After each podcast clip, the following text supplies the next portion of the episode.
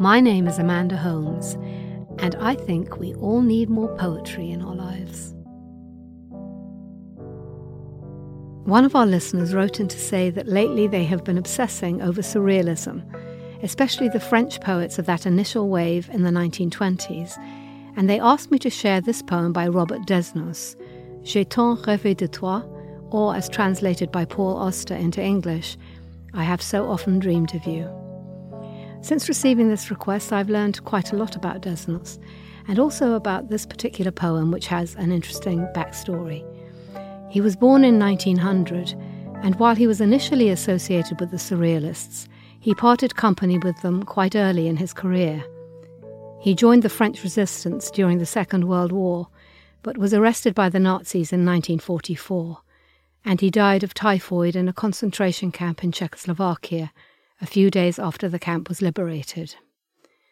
The story goes that when he died, a nurse recognized him and found an excerpt from this poem in his pocket. His obituary included lines in Czech translated from the poem, which was subsequently mistranslated back into French and inscribed on a commemorative wall behind the Cathedral of Notre Dame.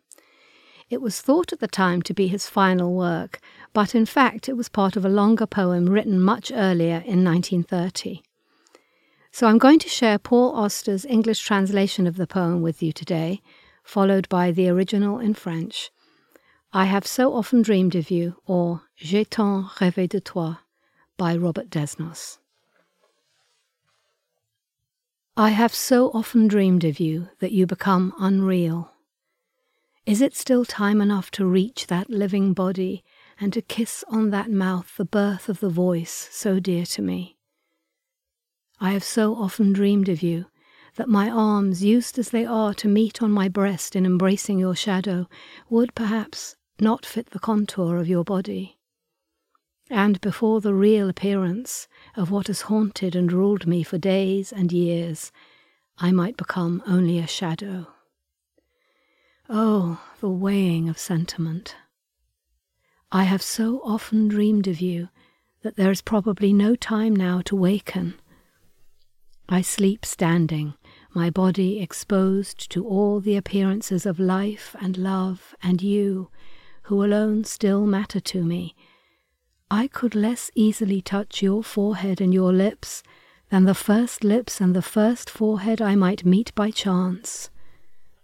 I have so often dreamed of you, walked, spoken, slept with your phantom, that perhaps I can be nothing any longer than a phantom among phantoms, and a hundred times more shadow than the shadow which walks and will walk joyously over the sundial of your life. J'ai tant rêvé de toi que tu perds ta réalité. Est-il encore temps d'attendre ce corps vivant et de baiser sur cette bouche la naissance de la voix qui m'est chère? J'ai tant rêvé de toi que mes bras, habitués en étreignant ton ombre, à se croiser sur ma poitrine, ne se plieraient pas au contour de ton corps, peut-être, et que, devant l'apparence réelle de ce qui m'est honte et me gouverne, depuis des jours et des années, je deviendrai une ombre, sans doute. Oh, balance sentimentale, j'ai tant rêvé de toi qu'il n'est plus tant sans doute que je m'éveille.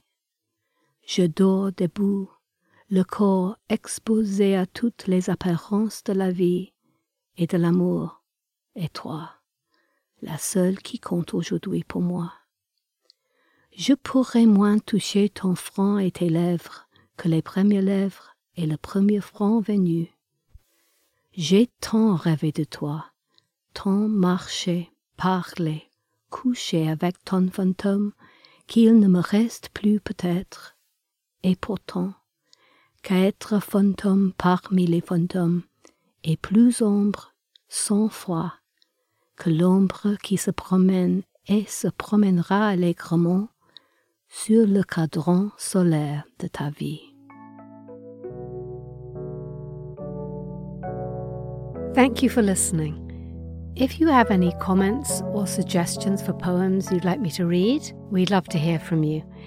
You can send us an email at podcast at theamericanscholar.org or comment on our website, theamericanscholar.org.